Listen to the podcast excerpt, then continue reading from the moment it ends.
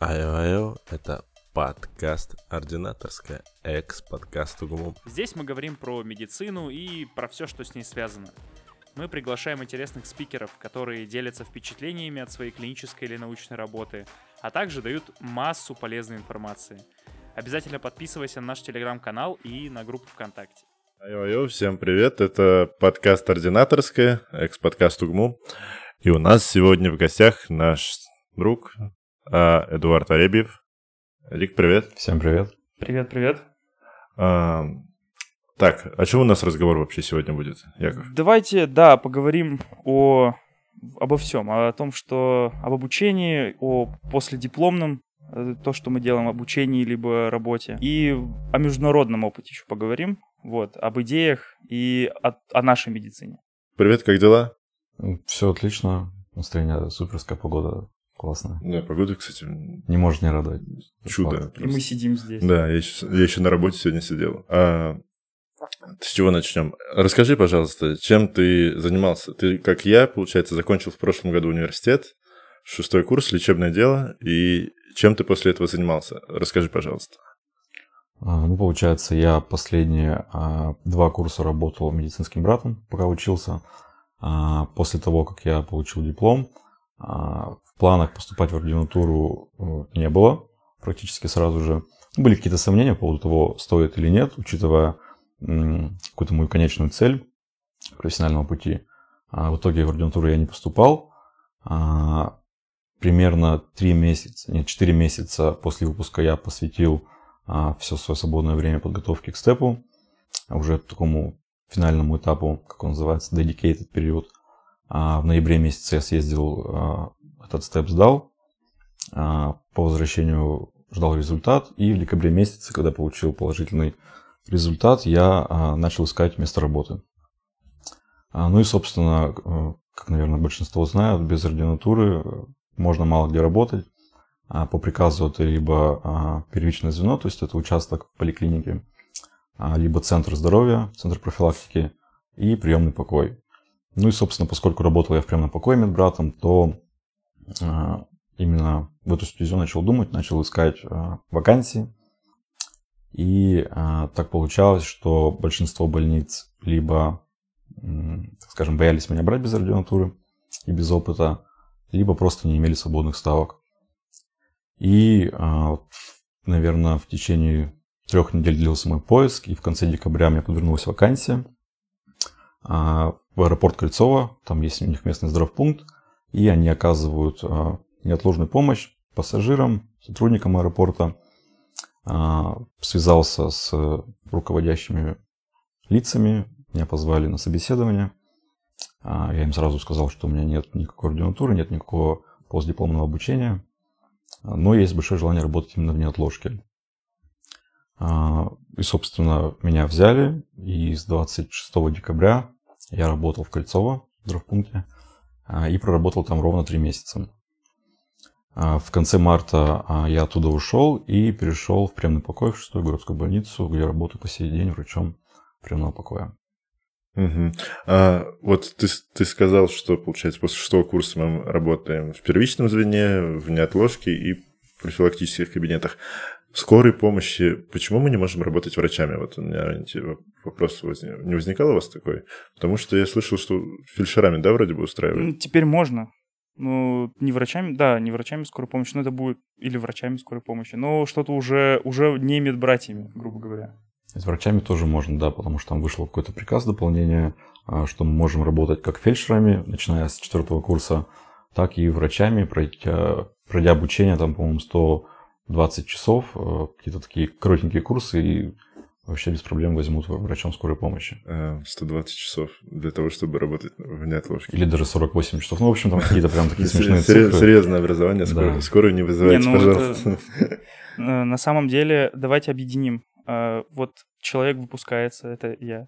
Кем я могу работать, если, например, я не иду в ординатуру? Это, как мы уже сказали, первичное звено поликлиника, это приемный покой, а, причем приемный покой, он ну, какой-то особенный, или просто больниц, больница, приемный покой там, терапевтического или хирургического? Просто любой приемный покой, именно чтобы ты ну, прямо есть отдельная должность врач приемного покоя. То есть это не врач-терапевт, не а, врач-хирург, это даже именно Врач приемного покоя, да. Мгм. То есть вот это второй вариант. То есть и терапевтический, хирургический корпус без разницы. Да. И Ага. врач скорой медицинской помощи. Ну, то есть в теории Ага. там курсы небольшие, но Да. можно. Ну, еще профилактика. Центр профилактики. А что это такое?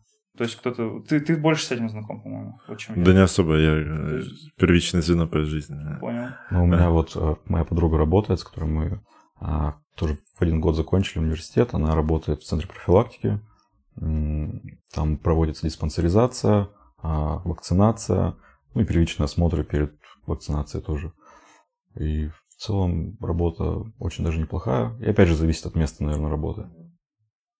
Расскажи чуть-чуть побольше про Кольцово. Что ты там делал вообще? В принципе, вот твоя обязанность была. А, Мы обязаны были как врачи, э, то есть там получается каждую смену а, в смене был врач, как бы считался старшим смены, и было два фельдшера. А, С утра и вечером мы проводили предсменные или пред, а, предрейсовые осмотры, и после смены пред, после рейсового осмотра вечером для сотрудников аэропорта. И все остальное время нас могли в любой момент вызвать на борт, на аэродром, а, в любую часть а, аэропорта, когда любому пассажиру и сотруднику стало плохо.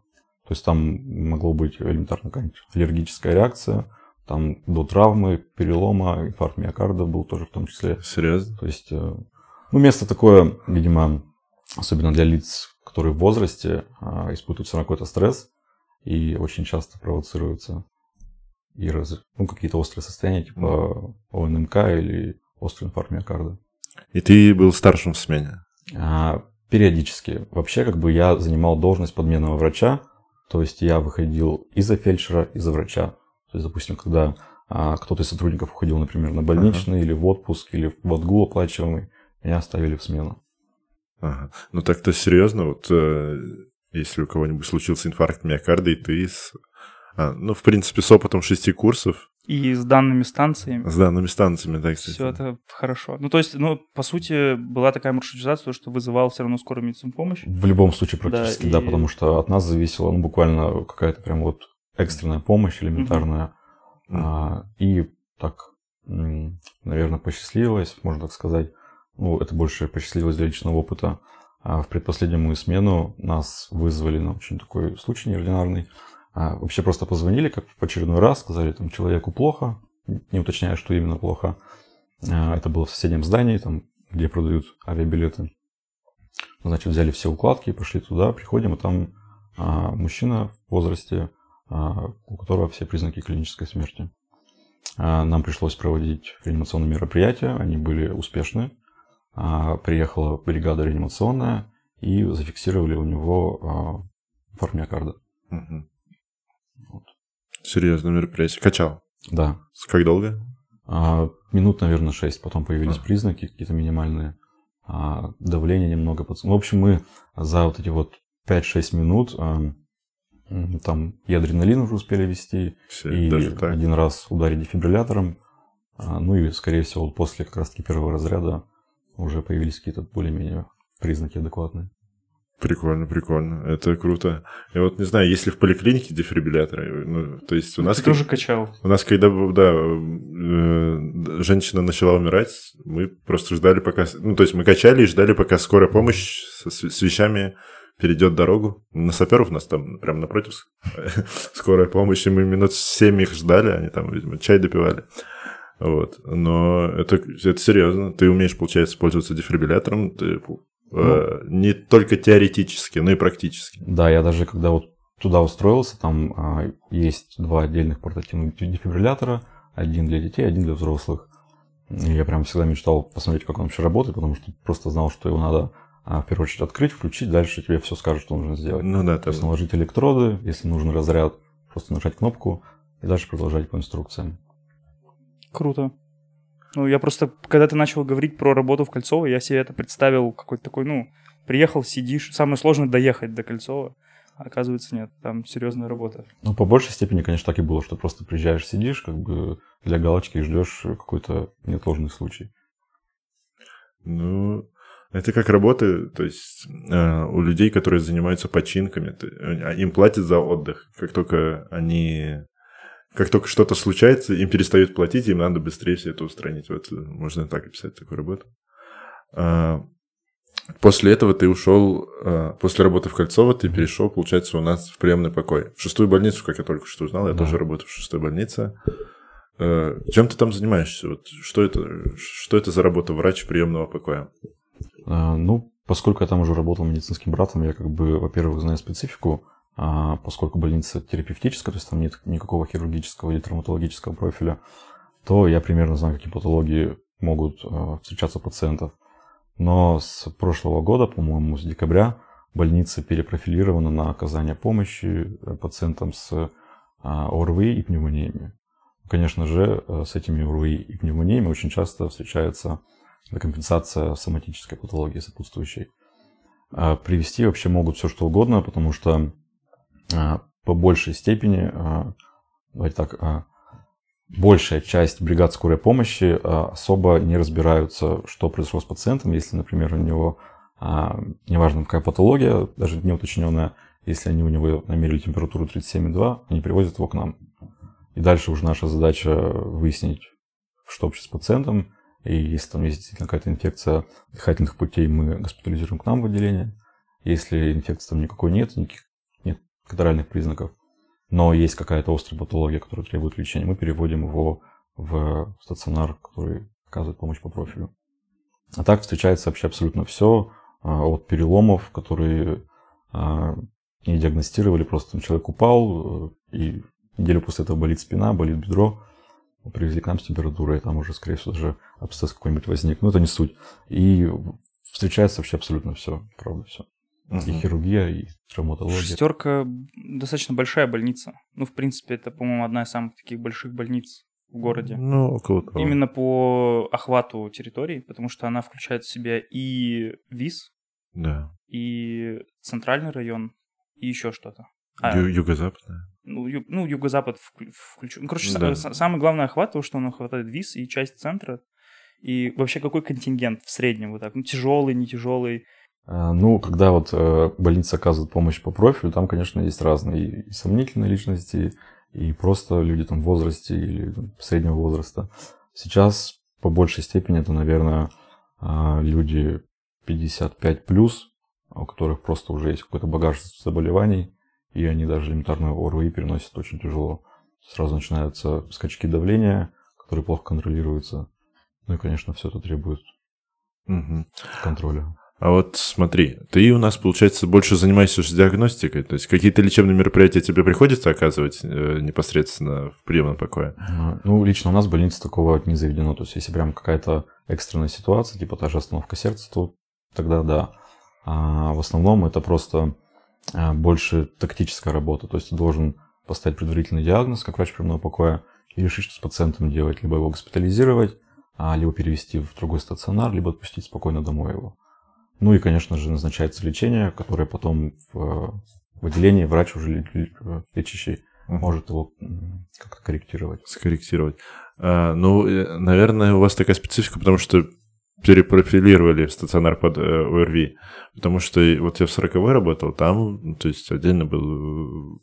Я не помню, был ли там врач приемного покоя, потому что там, ну, то есть был не, не, дежурный приемник дежурный хирург, дежурный терапевт, дежурный... Ну, то есть от каждого отделения кто-нибудь додежурил.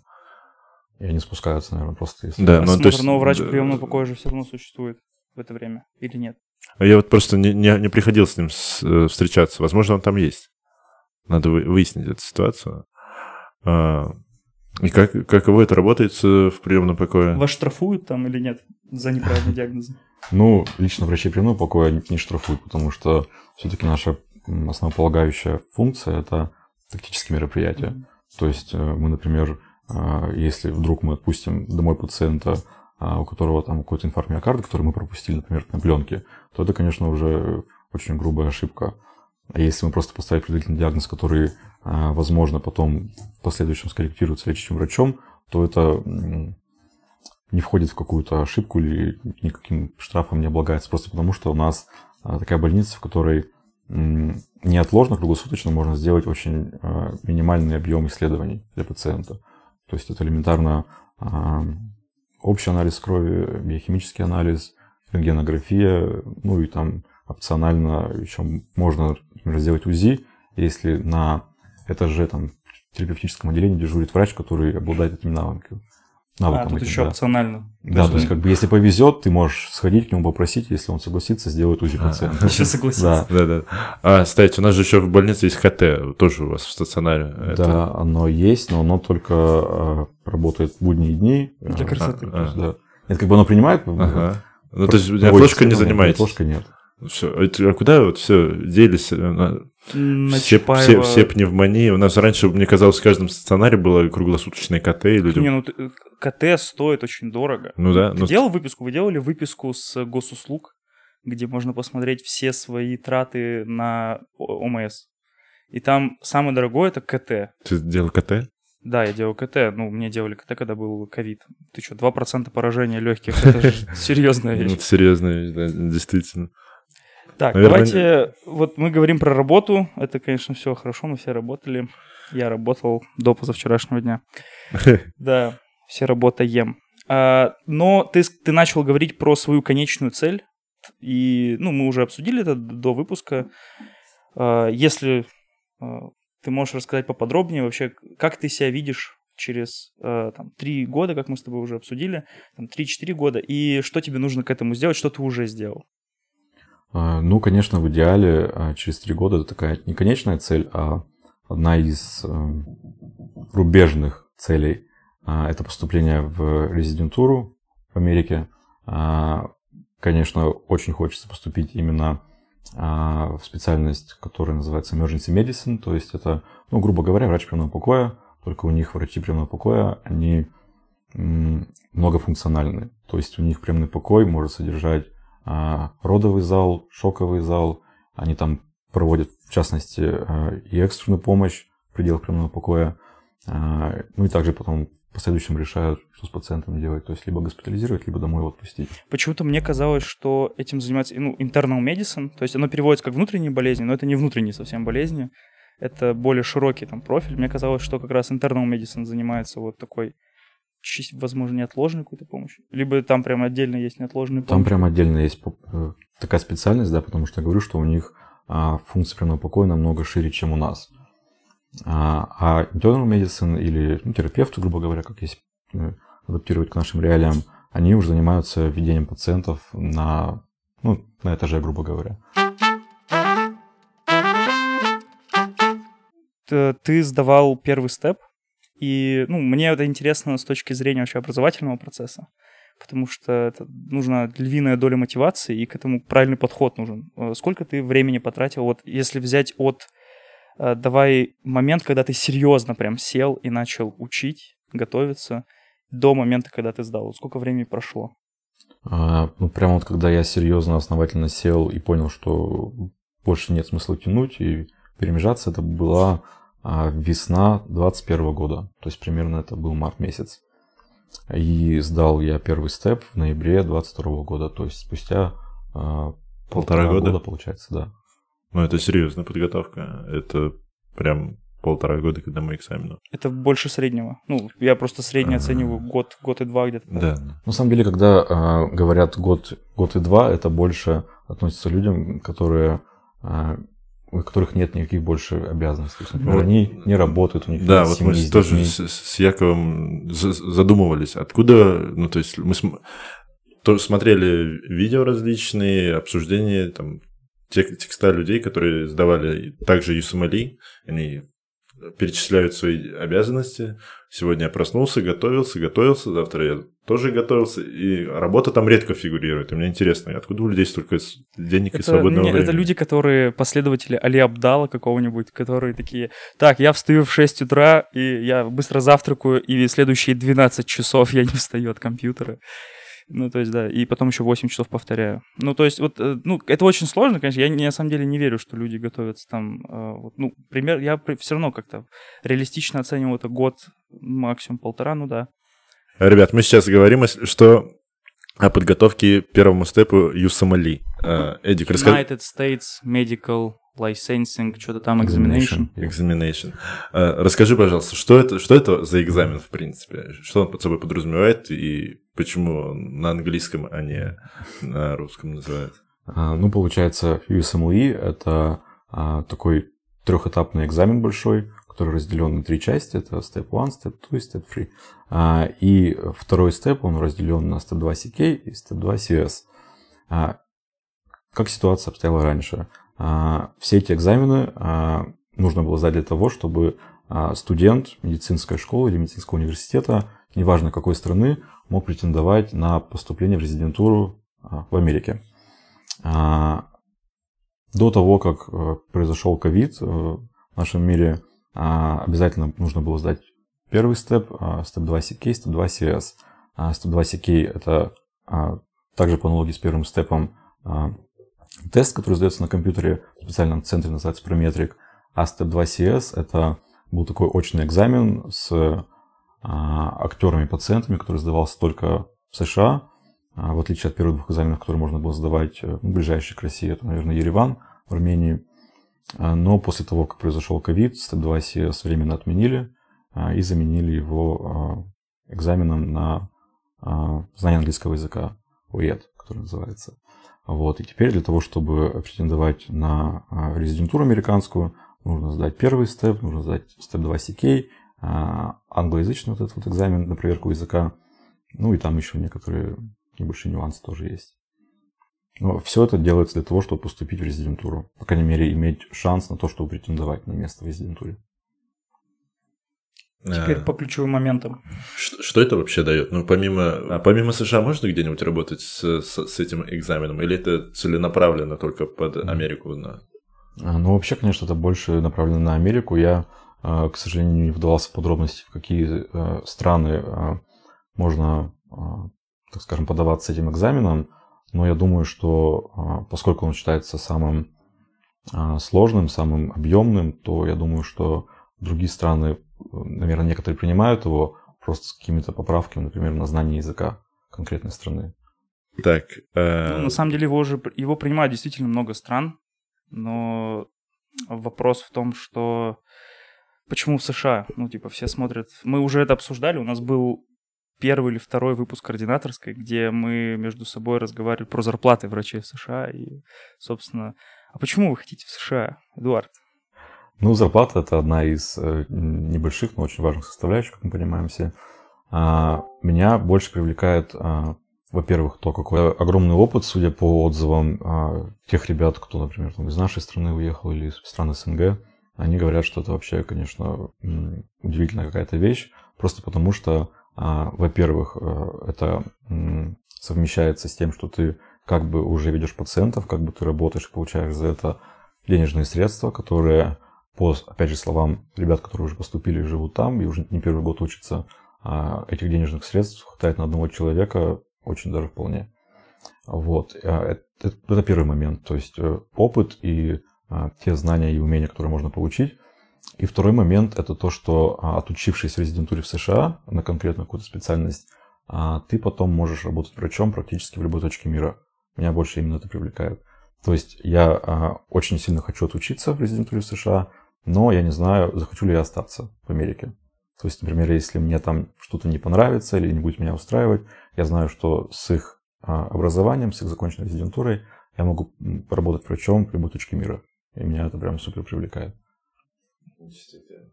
А в Россию не думал поработать? Ну, опять же, зависит от ситуации. От ситуации. Как жизнь поведет. Хорошо. Ну, это, кстати, еще одна опция для выпускников, которые не знают, куда деваться, поступать в ординатуру, отучиться на косметолога, эстетиста. Или пойти в АЗО. Э, пойти в АЗО. Вот. Вы всегда можете сдать э, ЮСМАЛИ. Это вы... же так просто. Каждый день это можно делать. Расскажи, пожалуйста, как ты готовился к этому экзамену? А, ну, вообще так немного общее зайду. А, раньше, до того, как а, появился этот вот движ с телеграммами, с телеграм-каналами, когда можно было объединять людей по общим интересам. А, про э, этот экзамен а, знало очень ограниченное число людей. И поначалу была а, практически у всех одна и та же тактика. Это прочитать и выучить 7 книг Каплана. Там в общей сложности, по-моему, около двух с половиной тысяч страниц. И, конечно, в тех условиях это было действительно так, что ты обязан был вставать, там, грубо говоря, в 7 утра, поел, позавтракал и садишься, занимаешься весь день. Сейчас, слава богу, эта система прошла какую-то оптимизацию, и подготовка сейчас не означает полный отказ от всей своей жизни за пределами подготовки. То есть ты можешь смело продолжать жизнь, э, жить так, как ты хочешь, как ты жил до этого, и при этом готовиться умеренно и как бы в своем комфортном темпе. И результат будет тот же.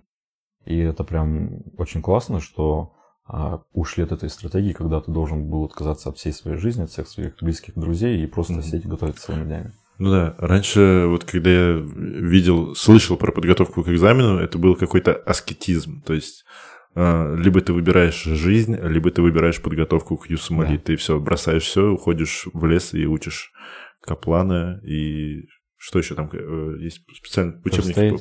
Да, first, first, first ну, Каплан это, это прикол. То есть это мы просто с Рустемом э, купили один курс. Мы, нет, мы это вырежем, типа они сделали мне скидку. И как оно? Они мне сделали скидку. А, я, я, останов... я два блока прошел, я вот после этого, собственно, остановился, у меня мотивации нет. Я не знаю, Рустем что Я тоже забил, ну, то есть, э, к сожалению... Они Каплан разбирают, то есть, ну, это круто, конечно, но она идет First Aid Каплан, First Aid Каплан, это круто, но она читает, у нее типа э, ру-инглиш, она типа читает на, говорит на русском, читает на английском, это очень сложно воспринимать, и говорит, на, мне проще там какие-нибудь лекции посмотреть этого, того же Каплана есть лекции. Да нет, адекватно, вообще... Я... Нет, это круто, но... Просто не хватило мотивации в определенный момент. Это тоже, да, нет, это вот мы сейчас про это говорим. Давайте обсудим мотивацию. А, я просто к чему говорю, что а, мотивация самое основное, Э, что нужно во, во всех таких экзаменах. Я к Кайлс готовился, э, и мотивация вообще ее под, под конец особенно ее вообще не было. А как ты искал мотивацию полтора года? Вот, ну, полтора года нужно было себя заставлять как-то это делать. Тут важно еще понимать один момент, что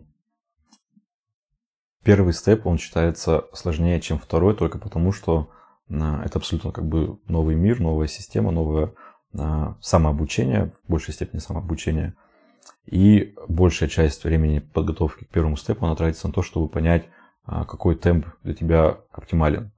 То есть тот темп, в котором ты можешь двигаться стабильно, но при этом будет и результат, и не будет а, выгорания. А, это первое. Наверное, у меня на это ушло ну, очень большое количество времени. То есть даже не считая, что у меня были очень большие перерывы в подготовке, там и месяц, и два месяца, а первое время это, конечно, поиск э, своего какого-то метода. А потом, когда ты уже вливаешься, вот особенно когда я а, закончил университет и в июле 22 года уволился с работы с должности медбрата, я полностью посвятил оставшиеся, получается, 4 месяца подготовки степу, но я это делал вообще с абсолютным каким-то удовольствием, потому что я знал, что я до вечера занимаюсь подготовкой. Вечером я абсолютно делаю то, что я хочу. То есть я могу встречаться с друзьями, играть на столке, как бы заниматься любыми, любыми делами. А, и, ну, тут, наверное, важно понимать, что а, важно еще соблюдать режим труда и отдыха, как бы это ни звучало банально.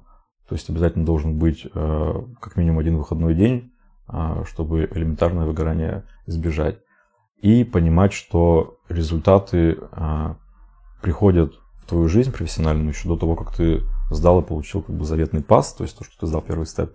А, как это можно понять? То есть я несколько раз, пока учился в университете, писал какие-то там научные статьи, ну, научные в кавычках, а, и делал это очень а, сумбурно, хоть и под руководством как бы, научных руководителей.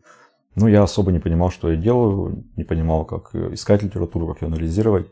А, но когда у меня вот был уже финальный этап подготовки к первому степу, я начал писать э, еще одну научную работу, как бы литературный обзор, а, и я понял, как по-другому я на нее смотрю. То есть я ищу материалы, я понимаю, как этот материал анализировать, как выбирать из него то, что мне нужно, и включать свою работу для того, чтобы это было красиво, обобщенно и ну, чтобы это выглядело как действительно какой-то такой глубокий анализ этих работ. Это один из бенефитов, который можно получить во время подготовки, и это прям дает какие-то тоже силы дополнительные, потому что понимаешь, что помимо того, что у тебя а, будет результат, что ты сдал первый степ, у тебя еще есть какой-то профессиональный рост. А, плюс э, первый степ, один из его моментов, это натаскивание а, самого себя на паттерны заболеваний. Тесты и готовишься к экзамену. А, в основном тебе дают какой-то типичный кейс какого-то заболевания, и ты должен не просто поставить диагноз, а поставить диагноз в уме и знать, что с этим пациентом делать дальше. А, и вот это вот натаскивание на паттерны классических заболеваний потом очень а, помогают в работе в практической. То есть я вот сейчас работаю, понимаю, что там встретиться может все что угодно в работе прямо на покое. И очень часто мне эти знания прям очень сильно помогают. Ну, это отчасти это можно характеризовать клиническим мышлением. Ну, то есть это, по сути, то, что ты подразумеваешь, это есть клиническое мышление, то есть э, поиск взаимосвязей, угу. причинно-следственных связей. Ну, работа искусственного интеллекта. Так да нет, на самом деле... А вот, Я вот... сторонник замещения искусственного интеллекта. Искусственный интеллект — это не причинно-следственная связь, это перебор, это просто перебор. Это... Так мы также работаем, мы таким же брутфорсом все делаем. Да, давайте обсудим. вот вопрос, вопрос. Э, вы больше кому доверяете, машине или человеку? Какая машина? Ну, Смотря вот, в какой ситуации, наверное. Ну, вот в лечении, например. Машина выбирает лечение, либо человек выбирает лечение. Ну, мы же должны понимать, что э, одно, один из основополагающих вообще моментов в работе врача – это тщательный и грамотный сбор э, данных пациента. Если машина научится собирать анамнез так, как это нужно потом для успешного лечения, то браво. А... Хорошо, да. Потому что, ну, порой, действительно, прости, что перебил, а, очень тяжело э, у лиц любого возраста элементарные даже а, их какие-то основные жалобы выпутать. То есть они начинают уходить в какие-то дебри, рассказывать ненужную информацию, ты их вынужден перебивать, уточнять э, ну да, это задавать. психологическая работа тоже отчасти. Ну, врач, его главная штука – это эмпатия и работа с самим пациентом. Да, согласен. Но вот именно в выборе лечения и тактики я все-таки ну, вообще, собранным анамнезом. Уже для этого существуют различные шкалы и калькуляторы, то есть э, всякие час 2 ВАСК, э, различные калькуляторы дозировок, СКФ, которые, по сути, являются этапами машины, машинной работы. Ты вводишь, вбиваешь туда данные пациента, и они подсказывают тебе, куда, на, куда надо двигаться. Это как бы уже часть такой синергии. Ладно, это, это долгая очень тема, ответвленная. Да. Я бы ее тоже Обязательно как-нибудь разберем, если да. к нам придет машина. Сделаем вылазку чат GPT.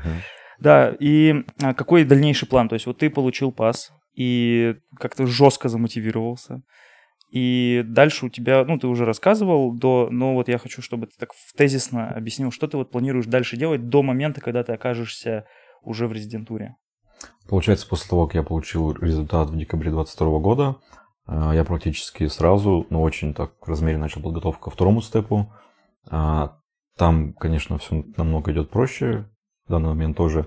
А, и планирую, ну, оптимально, опять же, очень тяжело загадывать, просто потому что с первым степом я загадывал сдавать там в один год получилось, другой загадывал в один месяц получилось, другой. В общем, это очень такая лобильная вещь. Хочу сдать второй степ в августе этого года, через пару месяцев после этого сдать экзамен на знание языка и уже, наверное, думать по поводу того, как получить визу, а, как заработать огромные деньги, которые нужны для того, чтобы съездить на стажировку а, в Америку. А стажировка – это один из а, ключевых компонентов для повышения шанса на поступление в резидентуру. Просто потому что врачи э, и вообще, в принципе, вся Америка требует, чтобы когда к ним приезжает студент медицинской школы на поступление в резидентуру, чтобы он хотя бы минимально был знаком с их системой оказания медицинской помощи, потому что, как правило, стажировка, она такая больше наблюдательная. То есть ты общаешься с врачами, с пациентами, ты особо ничего руками не делаешь, ты просто смотришь на то, как работает система. И если ты понимаешь, как работает эта система, то ты, ну, как это видится в их глазах, то ты как бы уже можешь сделать более осознанный выбор. То есть, если тебя эта система устраивает, если она тебя привлекает, то, конечно, ты, по крайней мере, знаешь, как она работает. А вот если экономически подойти к этому вопросу, это сколько стоит вот средняя стажировка? Вот, интересовался ты уже? Ну, а, в целом вот именно стажировку можно найти бесплатную. А, то есть она может там стоить и тысячу, и две тысячи долларов, это примерно на месяц, то есть на 4 недели. Можно идти бесплатно. А большая часть трат именно в плане стажировки уходит, конечно, на получение визы, потому что получать ее нужно будет в какой-то другой стране 100%. А плюс на перелет, перелет опять же с пересадками и на проживание, собственно. На проживание. Стажировки, да. Ну, в среднем, наверное, а, по крайней мере, хочется верить, что можно уложиться, ну, наверное, тысячи в 3-4 долларов. Это прям очень, если это, постараться. Это звучит оптимистично. Сейчас это слож... если бесплатно, потому что я да. в, в чате э, смотрел, что в среднем с, еще нужно оплатить будет врачу, все равно какой-то. Если вдруг он потребует, то это около тоже тысячи двух долларов. Ну, вообще, конечно, если, например, найти и бесплатную стажировку, и знакомых ребят, кто проживает в этом городе, как бы из нашей страны, а, то это намного упрощает ситуацию. Где ближайшая страна, где можно сейчас визу вообще в Штаты получить? Казахстан. Угу. То есть есть прямо случай, там а, одобрение идет. Я немножко отвлеку. Мы как-то с Яковом ехали в такси, и нам э, таксист предлагал, а, не предлагал, он сказал, что у него есть друзья, которые помогут оформить визу в Америку. Он паспорт, паспорт прям обещал. Даже паспорт? У меня записано это, ну, у меня контакты записаны. За определенную сумму мы продадим, продадим контакты этого человека. Обязательно пишите. Кстати, нет, с грин-картой намного же проще. Грин-карта вообще очень сильно повышает твои шансы даже на то, чтобы поступить в конкурентную специальность. То есть, вот, по идее, emergency medicine считается очень конкурентной специальностью. Поступить туда очень сложно, и нужно прям чтобы э, тот человек, который принимает тебя в качестве кандидатуры, он прямо видел, что ты прямо лицо нет неотложной помощи, грубо говоря. И при этом при всем, чтобы с тобой не было никаких а, особых м, проблем, проблем, типа да. оформления визы, а, сбор документации и все остальное. Как э, научная деятельность влияет на поступление в резидентуру? Э, ну, она как минимум не будет лишней, особенно если научные работы а, по той специальности, в которую ты собираешься поступать. А, ну и плюс, наверное, чтобы они хотя бы в каком-нибудь зарубежном источнике издавались. Ну, это немало, не на самом деле, издаться в зарубежном источнике. Есть ну, такие кейсы знакомы у вас? Я просто не научный человек, но... Кто публиковал иностранный журнал? Да. Ну, ну на кафедре. Преподавателей это много. Ну, да? нет, да. Не, не, я имею в виду...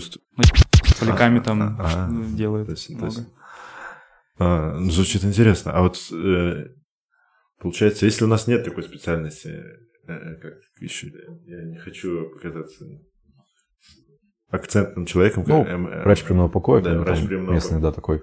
Ну, э, получается, насколько я знаю, чтобы, например, ну, если, например, взять какую-то другую специальность, да, например, там, тут же internal medicine, то есть типа терапию ага. их местную, если ты отучился в резидентуре по терапии э, в Америке, то ты, э, если хочешь работать в России дальше, ты должен, насколько я знаю, аккредитацию пройти по терапии.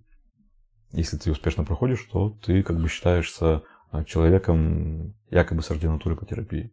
А, то есть это у нас тоже засчитывается? Да. Ну, по крайней мере, Пока что. А, это, да, так принято. Ну, вот, наверное, да, хочется дать все-таки совет на том этапе, а, когда человек находится еще в принятии решений. То есть он а, хочет рискнуть э, и встать на этот путь, либо не хочет. Наверное, самое главное понимать а, две вещи. Первая вещь это а, зачем ты этого хочешь, то зачем ты хочешь поступить в резидентуру в Америке, какая твоя как бы итоговая а, цель, итоговая мечта.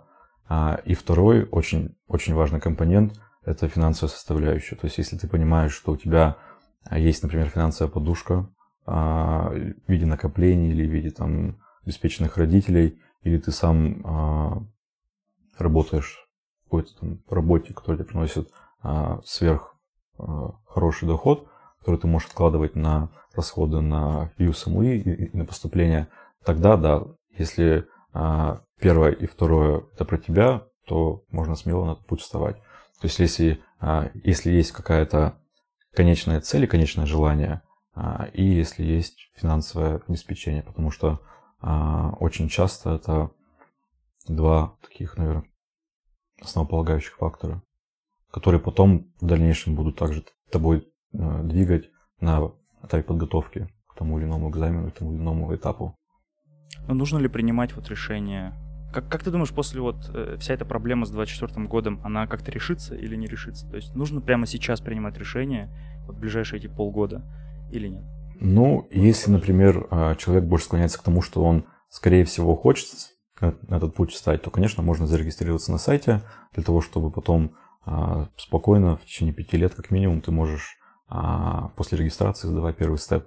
Либо же объединяться в, с другими студентами конкретного вуза и, скажем, тормошить руководство, чтобы они эту аккредитацию, которая необходима для сдачи степов, в университет, чтобы он прошел его.